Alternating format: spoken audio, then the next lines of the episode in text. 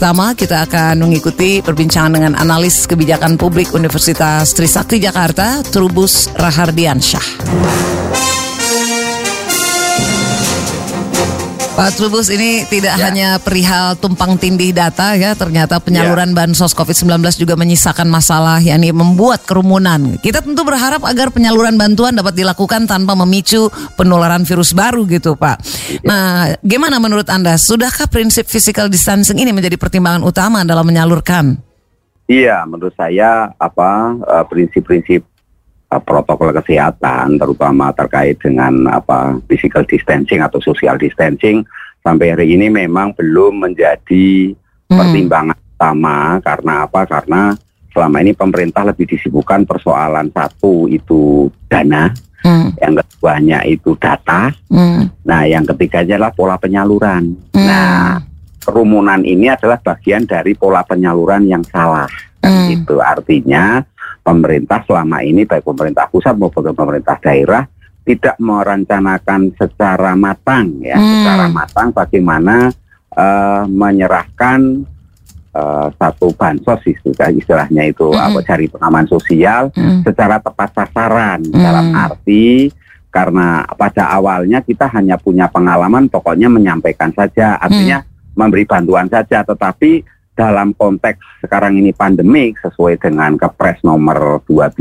ya. Iya. Yaitu apa, apa Covid itu sebagai bencana nasional non alam. Artinya apa? Artinya harusnya uh, mempertimbangkan utama lah prioritas adalah mengenai uh. protokol kesehatan. Nah, ketika di lapangan yang terjadi hampir di seluruh Indonesia semua daerah baik di DKI Jakarta, wilayah penyangga Bekasi, Bogor dan semuanya di Jawa Barat juga seperti itu di apalagi di Sumatera itu juga sama hmm. di Lampung di ini Medan itu terjadi seperti itu sampai hmm. di Jawa Timur ya lebih parah lagi seperti itu artinya hmm. apa uh, orang-orang itu apa menerima bantuan itu uh, selalu dalam konteksnya itu selalu berbondong-bondong berduyun-duyun hmm. lupa bahwa ini adalah persoalan satu adalah persoalan ada pandemi, ada krisis kesehatan yang saat ini hmm. kita hadapi bersama. Ini persoalannya. Nah, iya. kenapa ini terjadi? Satu karena lemahnya pemerintah daerah dalam hal hmm. e, memberikan satu sosialisasi ya secara hmm. baik kepada masyarakat. Hmm. Keduanya itu adalah komunikasinya yang lemah juga hmm. dalam arti bahwa menyampaikan informasi ini kepada publik hmm. bahwa akan ada bantuan itu selalu yang ditonjolkan itu soal nilainya. Jadi bu, bukan persoalan di oh. polanya, tapi nilainya. Oh ini dapat bantuan 600 ribu. Nah, oh. apalagi momennya momen adalah misalnya menjelang Lebaran atau oh, oh, itu kemarin. Baik, nah, baik, baik. Ini ini yang menjadi persoalan mm, rumit. Pemerintah pusat sendiri juga seperti itu mm. yang ada. Nah sekarang kalau anda lihat apa apa namanya kemarin sore itu mm. di, di DPR kebetulan saya juga mengikuti. Mm itu yang terjadi adalah uh, Kementerian Sosial melaporkan kepada DPR bahwa hmm.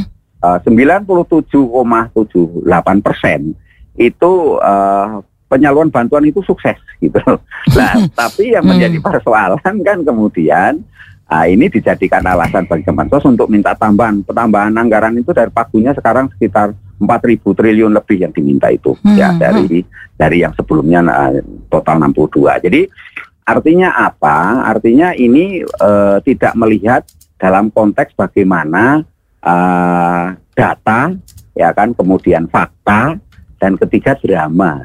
gitu, itu itu menjadi sulit. Jadi faktanya itu uh. kan banyak yang tidak tepat sasaran. Karena apa? Karena datanya itu data 10 tahun yang lalu. Uh, jadi gimana, ya kan? uh, Pak Trubus? Jadi gimana kalau menurut anda cara yang benar dalam masa pandemi ini menyalurkan bansos tanpa membuat kerumunan? Apakah ada cara? Mungkin jangan-jangan pemerintah juga bingung gimana caranya.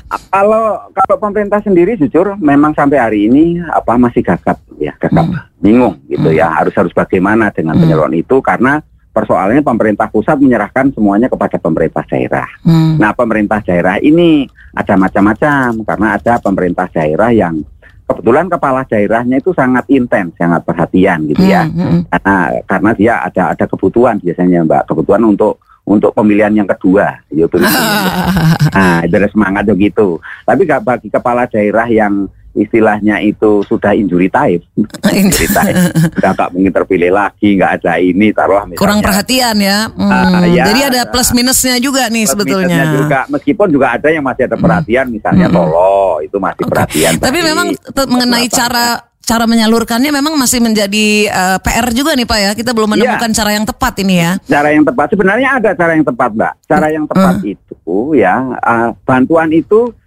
disampaikan langsung melalui RT RW. Jadi itu door to door gitu. Hmm. Disampaikan door to door. Uh, artinya apa?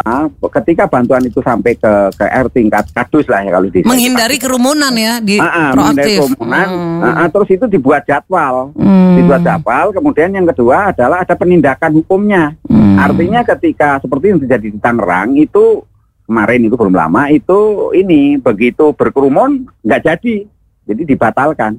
Tapi persoalan kerumunan ini kembali menjadi menarik kembali karena kemarin sore itu ada demo di seberang DPR juga nggak dibubari. Padahal jelas kerumunan itu demo ya. Ah, jelas kerumunan hmm. dan, dan di, di, di, di ibu kota lagi ribuan hmm. orang itu atas hmm. nama PA 212. Hmm. Nah ini kan harusnya patut dievaluasi jangan sampai memicu klaster baru COVID-19. Betul. Hmm. Nah ini masalahnya klaster baru COVID ini kan sudah merambah ke mana-mana. Yang belakangan adalah pasar, dan terakhir adalah lapas. Hmm. Jadi di DKI Jakarta muncul lagi di Car Free Day. Okay. Nah, ini yeah. ada menjadi ini belum yang terpotret nanti ini adalah di kerumunan soal bansos. Iya. Ini belum ada ini iya. belum ada sosial mappingnya mbak. Kalau sudah ada sosial hmm. mapping saya yakin ada itu hmm. karena apa? Kalau lihat epidemiologinya artinya ODP PDP-nya sih masih tinggi hmm. di beberapa daerah hmm. termasuk DKI Jakarta dan hmm. kedua surveillance-nya sendiri masih lemah, hmm. ya artinya uh, pengetesan macam-macam, hmm. penularannya masih tinggi itu uh, R di bawah R1 kan masih sekarang reproduksi hmm. satu gitu kan. Harusnya masih reproduksi satu di atas satu, harusnya kan di bawah satu harusnya idealnya. Iya. Karena dari WHO kan masih lemah itu. ya. Nah, Repot uh, juga nih kita di satu sisi kita ingin kasih bantuan, tapi di sisi lain cara membantu yang menimbulkan kerumunan yang selama ini kita tahu cuman apa dikumpulin dibagi-bagi yang selama ini kita iya. tahu.